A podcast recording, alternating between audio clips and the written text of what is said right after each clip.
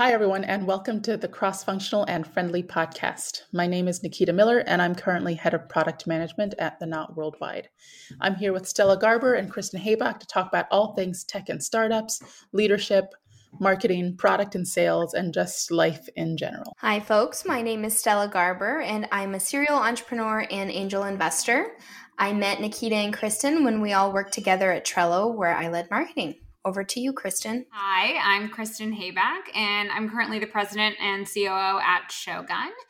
Today, we're going to talk about what the heck is going on in the markets and how that's affecting startups and VC. This topic came from some of the conversations I've been having at work, where a lot of people have been kind of asking me questions about what's going on and how that impacts us. For folks who don't know, Shogun is a Series C. So that's kind of where we're at in, in the funding journey. And so a lot of questions from people about what the heck is kind of going on in the space. So we're just going to riff, the three of us, I think, on this topic a little bit.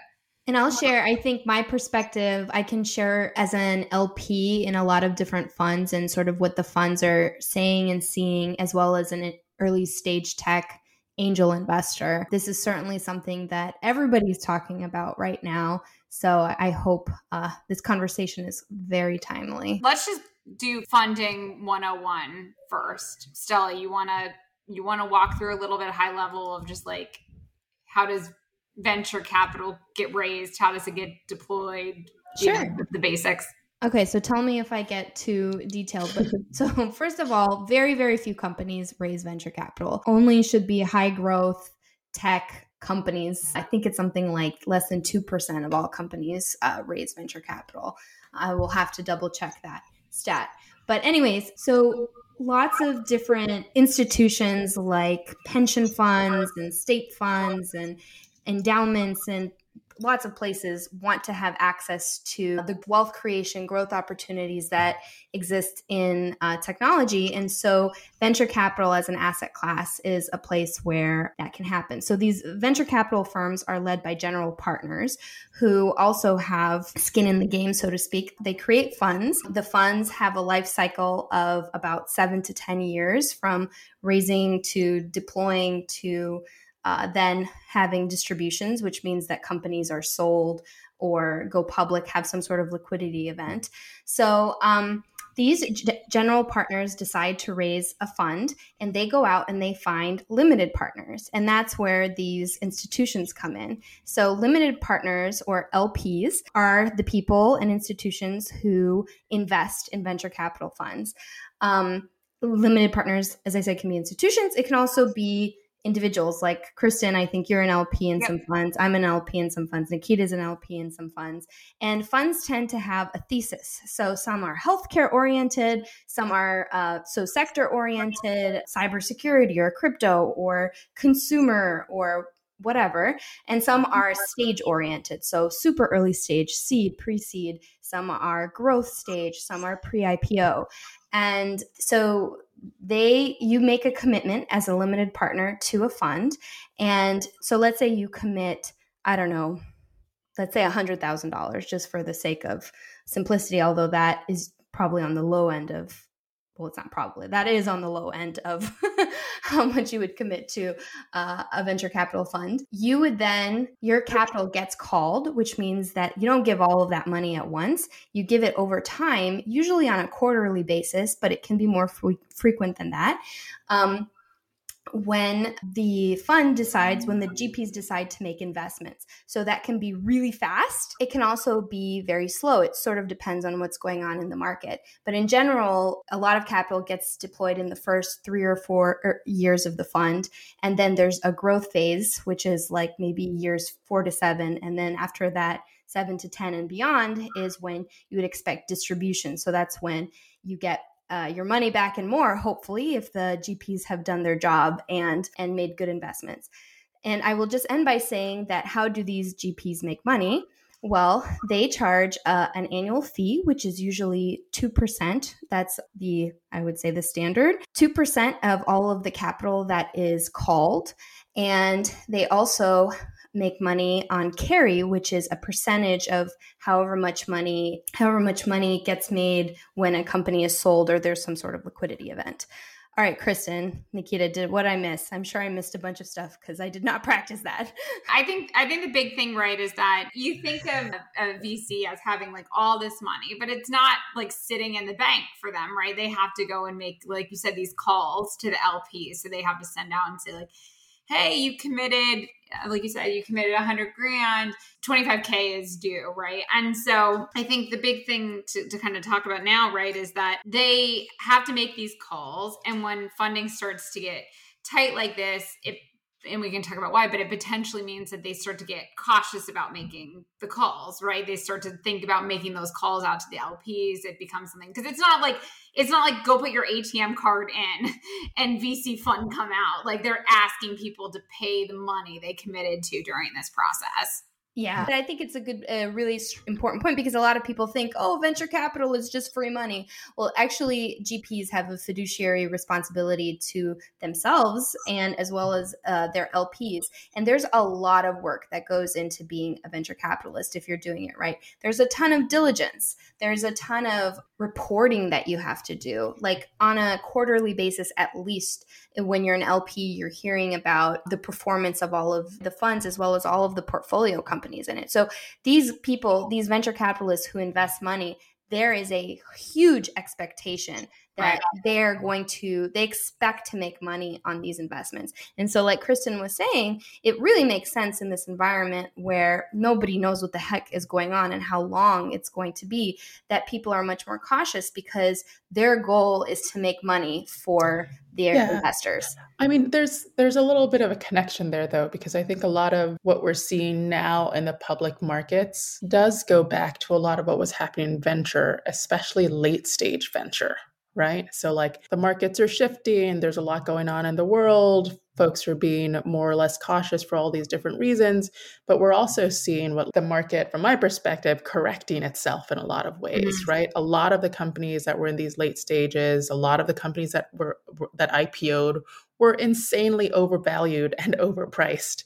And now I think there's a bit of a reckoning in in the markets and in VC land and early stage companies are starting to feel some of that.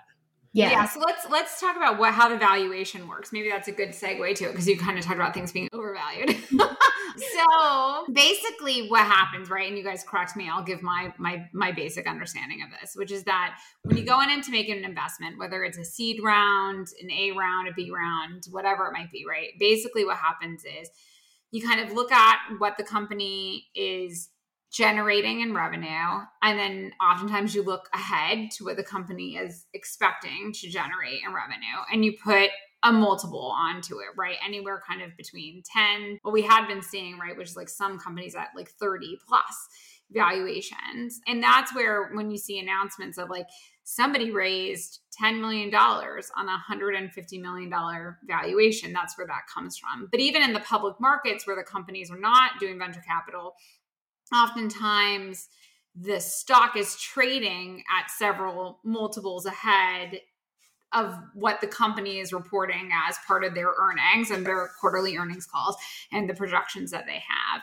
And so some folks have, you know, pretty moderate valuations where it's kind of more on that like 10 times multiple, five times multiple, whatever it might be. And some are at this like really high multiple. And so right now, a lot of what we're saying kind of in the markets is the market is saying that multiple feels aggressive. Maybe this stock shouldn't be $500. And so you start seeing people selling. And that's where then now some stocks have taken 50, 60% haircuts on where they were to kind of reflect now what they think the valuation of that stock is going forward. Yeah.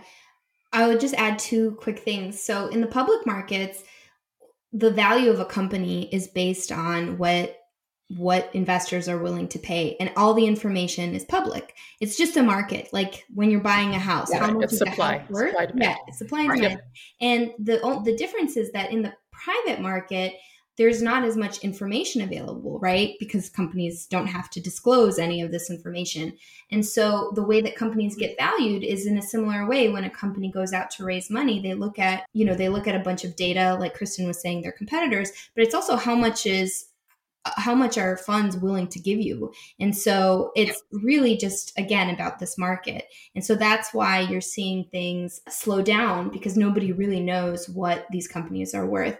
And then the second mm-hmm. thing and i don't know how macro we want to get with this but a, a lot of the growth a lot of the the slowdown in growth has to do with the Fed's interest rate policy and the fact that investing in companies that are going to be making money in the future isn't as attractive when money is going to be worth more today than it is tomorrow. So that's there's all of the like macro stuff obviously that really informs and trickles down to everything.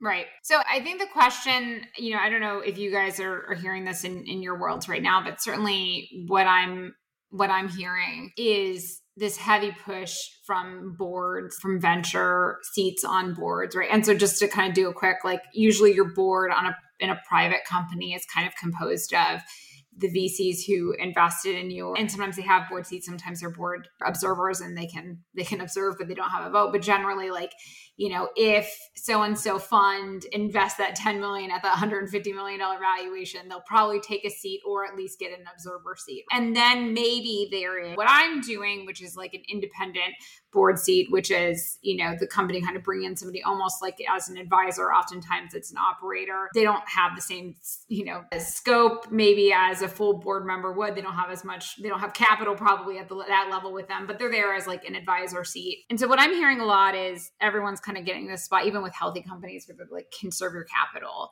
conserve your capital, because we think it's going to be harder for you to raise capital in the next couple of years because potentially the next couple of years because of everything we just talked about just now right which is calling the lps mm-hmm. the funds level how they're responsible to, to create growth obviously the macroeconomics outside in the wider public market and so there's a lot of like conserve capital and i think the other thing that sometimes gets missed which we didn't talk about which is i don't know the stat i'll make one up but I would say like I don't 99% of venture backed startups are not profitable. Like they are losing money. That's part of the deal, right? Which is that you're giving extra capital in so that they can burn, which would be to like spend more than they're making so that they can trade off for high growth at the expense of being bootstrapped, which would be more like running it in a generally profitable manner. Not everybody, not every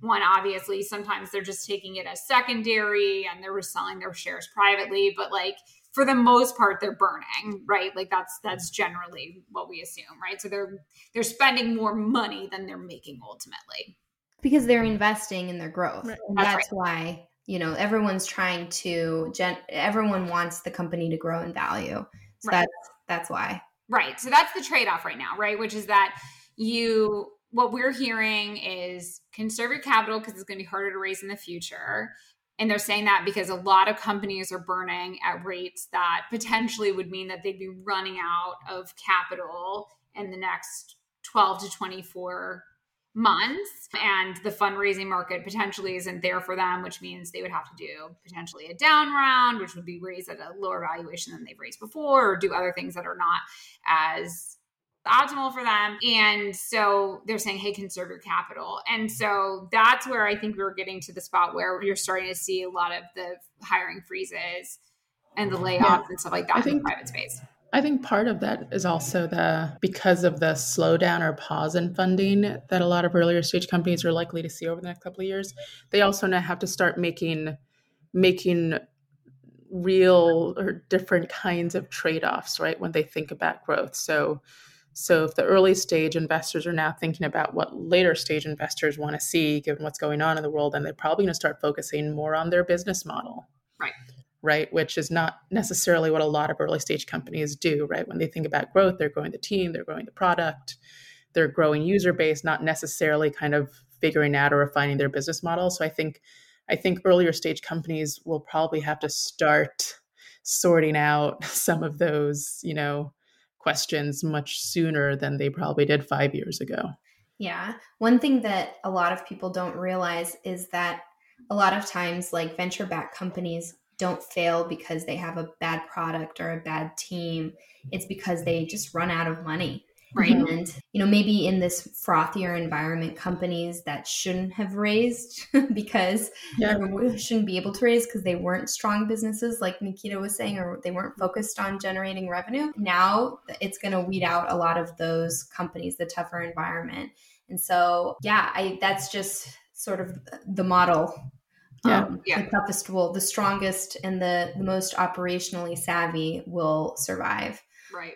Right. So you're having this balance, right, of like still probably burning capital. I don't think everyone's saying like, "Hey, let's all get ourselves profitable," but they're they're you know maybe trying to get their burn down from you know a half a million dollars a month to two hundred fifty thousand dollars a month or whatever it is, right? They're trying to kind of strike that balance between getting the business in a state where it can go longer, where some of those magic metrics about efficiency and stuff start to at least look better, but still grow because you also don't want to yeah. cap the business ultimately as it's trying to grow. And I think you'll probably start, you know, some of the stuff we've been talking about, this conversation between product marketing product go to market sales yeah. like how do we start prioritizing what what the now limited kind of resources that a lot of the companies have i think those conversations are probably going to get really intense at these companies right because i think a lot of times the answer has been well we have so many things we want to do so let's just hire more people like double the product team double the yeah. sales people and it's like that's not going to be the answer that a lot of these folks can give yeah. in the next couple of months potentially. It's not all bad too. Like I've, you know, I get monthly updates from all of my portfolio companies. Many of them are doing really, really well, and many of them are hiring aggressively. They're certainly reevaluating like a lot of the hires, but at the same time, you know, it's been a really tough climate for startups to hire because salaries and equity from these later stage mm-hmm. companies yeah. have been so generous. So I feel like finally now there might be an opportunity where these companies that are really great but have just, you know, just have struggled in this environment where there's been yeah. so little and supply. I yeah, I think that that's a question that I think is really interesting right now because what we've seen in the past year hiring in tech like it's been crazy. Those streets have been rough. Yeah. it's been like rough on those streets to figure out how to hire people. The comp equity from the later stage companies were so inflated that it was really yeah. hard for earlier stage companies or just like regular growth phased companies and, to hire. And and that's changing. Well, and also it sort of sucks if you're a person who has taken a job at one of these companies in the last couple of years, like your compensation is not your perspective on reality. Yeah. So yeah, just just to double click or ex- oh, I hate that expression. I don't know why. You Let's say half of your compensation came from stock in yeah.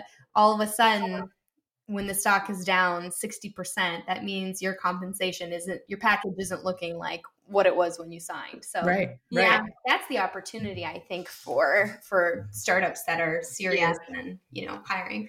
I would agree with that. I mean, I, there I know several people right now who are at various public companies who um, are finally going to leave to to try something new because in part the stocks were just going up for so long in a way that it just didn't make sense for them to take that risk and now it's like well my grant from uh, November is worth 60, yeah. 40% of what it was worth before. So, like, might as well try something new in this moment. So, yeah, I mean, it's definitely not all bad. There's a ton of, of opportunity that's that's going on but yeah i i agree i think there's a lot of there's a ton of opportunity in the phases one of the like for me one of the hot hot takes is part of me has been wondering for years i was like where are these valuations coming from? Like what are all these companies that are ipoing without like real business model at like multiples that make no sense? Like there a lot of them weren't even tech companies you know? So i think there's like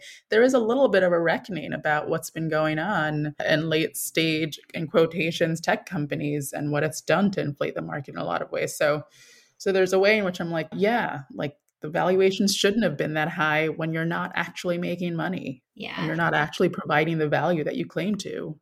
I Hot take. yeah, no, I think that's. I think that's. Right. I think the other thing, just to highlight, that I think a ton of people don't know that maybe everyone, our audience knows, but a ton of people I found don't know is like people be like, "Oh, the exit is to go public, and then you're profitable," and it's like, do you know? There's like a ton of like a lot of public companies that are not actually profitable. You do understand that too, right?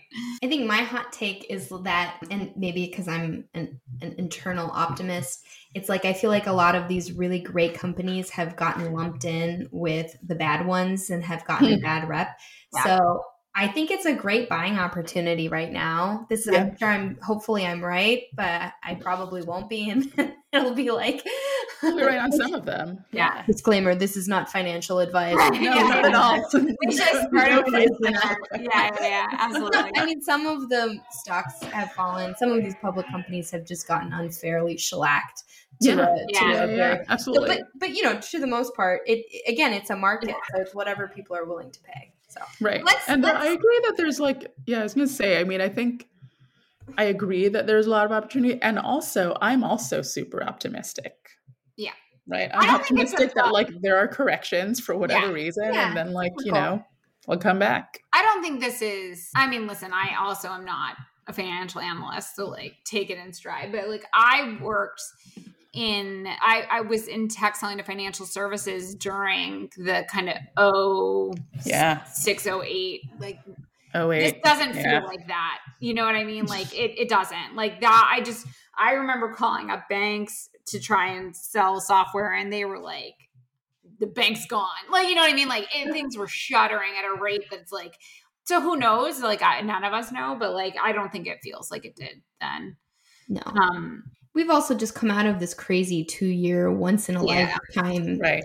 pandemic and there's been a lot of behavioral changes yeah. and uh, things that are still getting regulated like the the weirdness the inflation a lot of that has to do with all of this the craziness that has been going on so i think things will start to level off but sorry kristen you were going to say something no no i was gonna i was gonna say my hot tank which is a slightly different hot take but i, I was gonna talk about I think there is this level of like taking capital whenever you take capital is a little bit of monkey's paw situation, you know what I mean? Where you have to be careful what you wish for. And I think there are a lot of first time founders who don't fully understand, you know, what they're getting into and they celebrate the raise at these high valuations as if that itself is an exit. And, you know, I've had a lot of conversations where I've had to explain to people, I was like, you do understand that if you raise at that multiple, you have to get yourself to that multiple or above to raise again with like another like better valuation or for your stock to be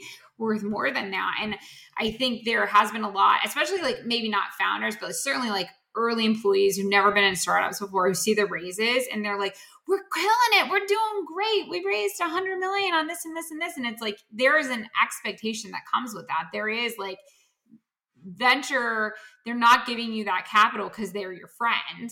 Like they are expecting that capital to be returned. And and so I think that is a piece that's missed. And so when people are like, hey, what's going on? Like all this money was in the bank. Why are there layoffs and stuff like that happening? And it's like, this is a big part of it, right? Like that money has to be returned at some point or you have to get a higher valuation than what you raised at like the raise itself is not the exit and I think like a ton of people don't seem to understand that unless you got it all in secondary and you sold, like the raise itself is not the exit for the company. Like you have to keep going from that point. You have to keep the company afloat from that point.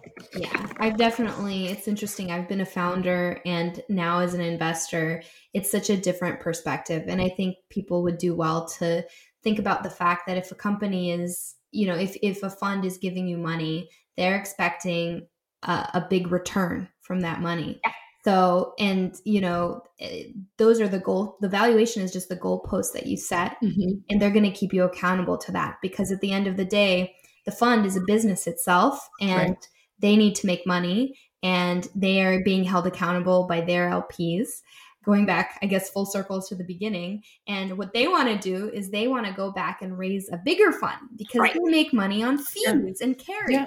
And they don't get to do that if they lose all of their investors' mm-hmm. money. Right. That's right. That reminded me of something that I wanted to chat about earlier, which is like when we're talking about recruiting and hiring and this transition, a lot of people were changing jobs. Now they're wondering. I would say the one one plug I'd make for folks that are still thinking that through is to do your own diligence. Mm-hmm. Like venture capitalists are fine. They, as you said, Stella, they're also have to make money. Like there's a business model for them as businesses.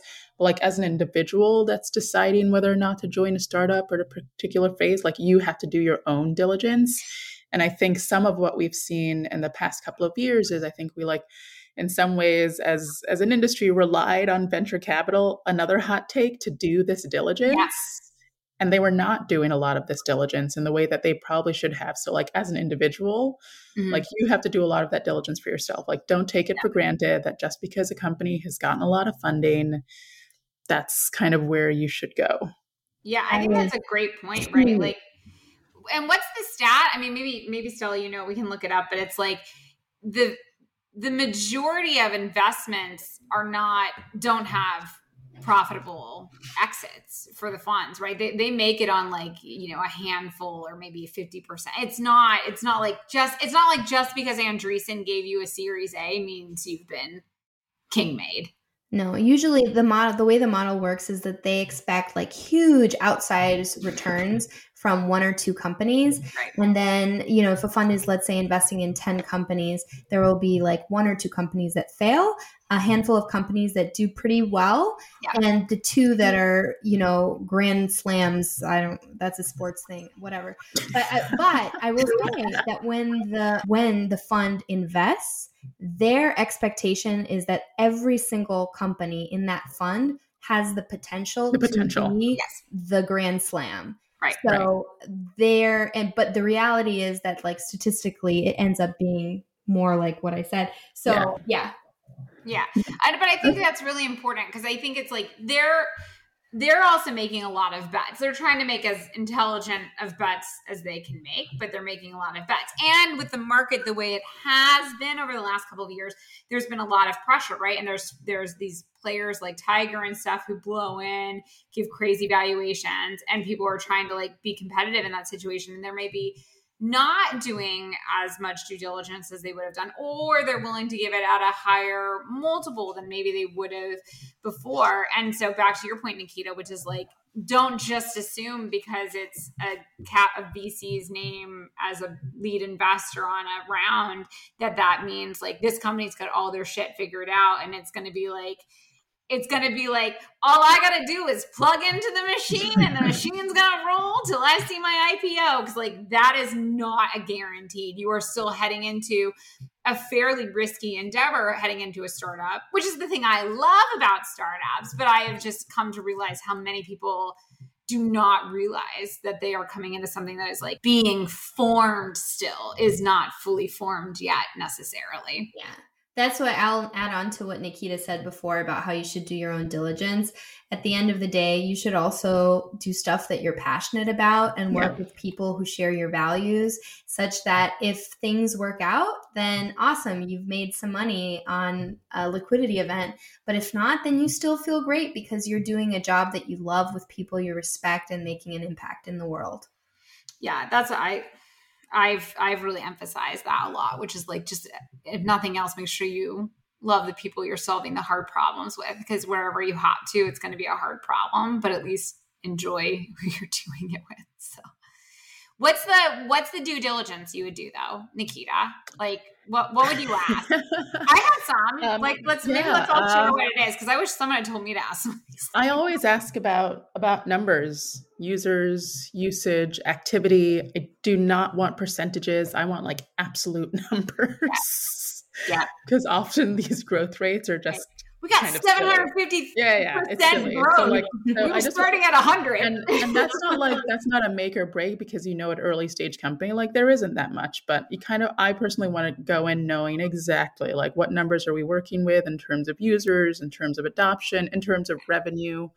I want I personally want to know like you don't have to have fin- figured out the business model that's perfectly fine but I really want to know that someone is really thinking about it. Mm-hmm. yeah right.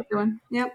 That's yeah. great. I'll add that uh, going in as an executive, I feel very comfortable asking about what the valuation was at the last round mm-hmm. and what the revenue is, and making sure that that feels right to me.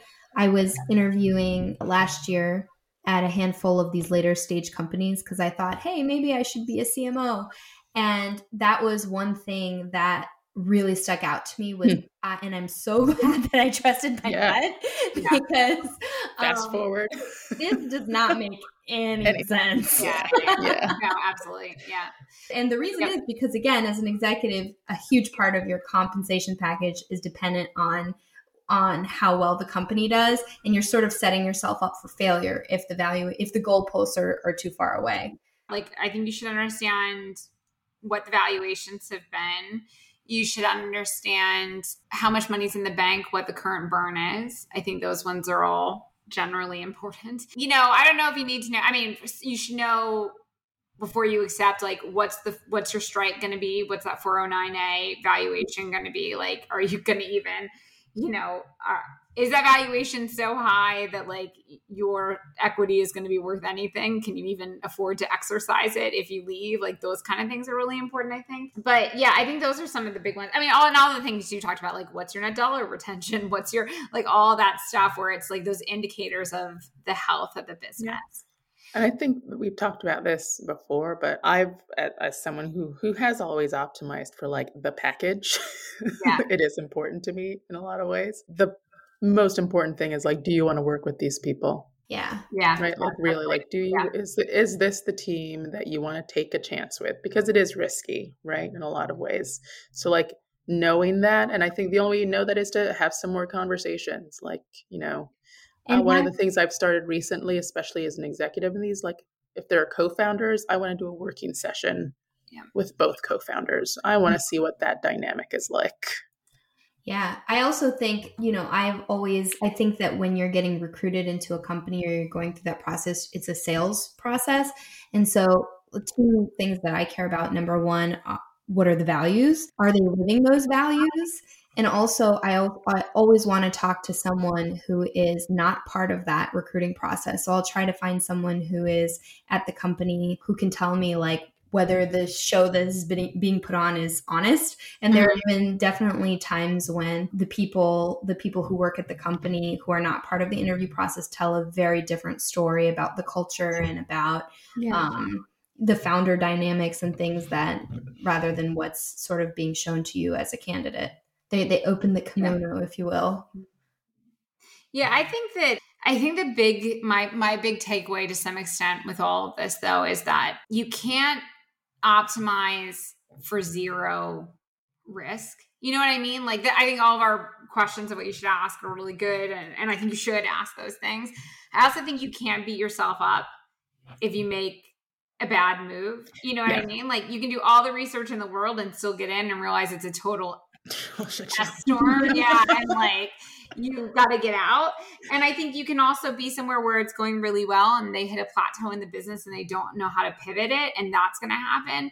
I think you can pick to go to work at a public company and you can see a ton of these public mm-hmm. companies that have had to do layoffs. You can pick to go to a private company and see the same thing. And so I think your point even even more is even more pointed when you think about that, right? Which is that like I've heard people say like, "Oh, I thought if we raised all this, we were going to be so stable," or "I thought this or that," like at various places or wherever they are when they go to leave, and it's like you can. I don't think you can optimize for that. You know what I mean? Like like you said, like find a place that you can live the values at. Find a place you think it's a fun challenge to unlock. Hopefully, you like unlocking it with those people because if you're optimizing for like uh, this isn't gonna not work out. Like this is a sure. It's just there's nothing that's a sure thing, you know. Yeah. You also have to be comfortable with the risk that you're taking. And that's why totally. a lot of times when I talk to folks who are like, oh, should I work at a startup? I'm like, well, what's your risk tolerance? And often the your risk tolerance will correlate with what stage of a company you should be looking at. So, yeah, that's also something to consider. Well, I think that was some really good pieces of advice and hopefully a good primer for folks who are just kind of curious what's going on, at least how we're seeing it, and maybe some of the chats that are happening. I think will remains to be seen how long it lasts. This has been the Cross Functional and Friendly podcast. Listen to our other episodes at crossfunctionalpodcast.com, where we talk all things tech and oftentimes interview fabulous humans. You can follow us on Twitter at X Functional Pod. Thanks, everyone. Thanks, all.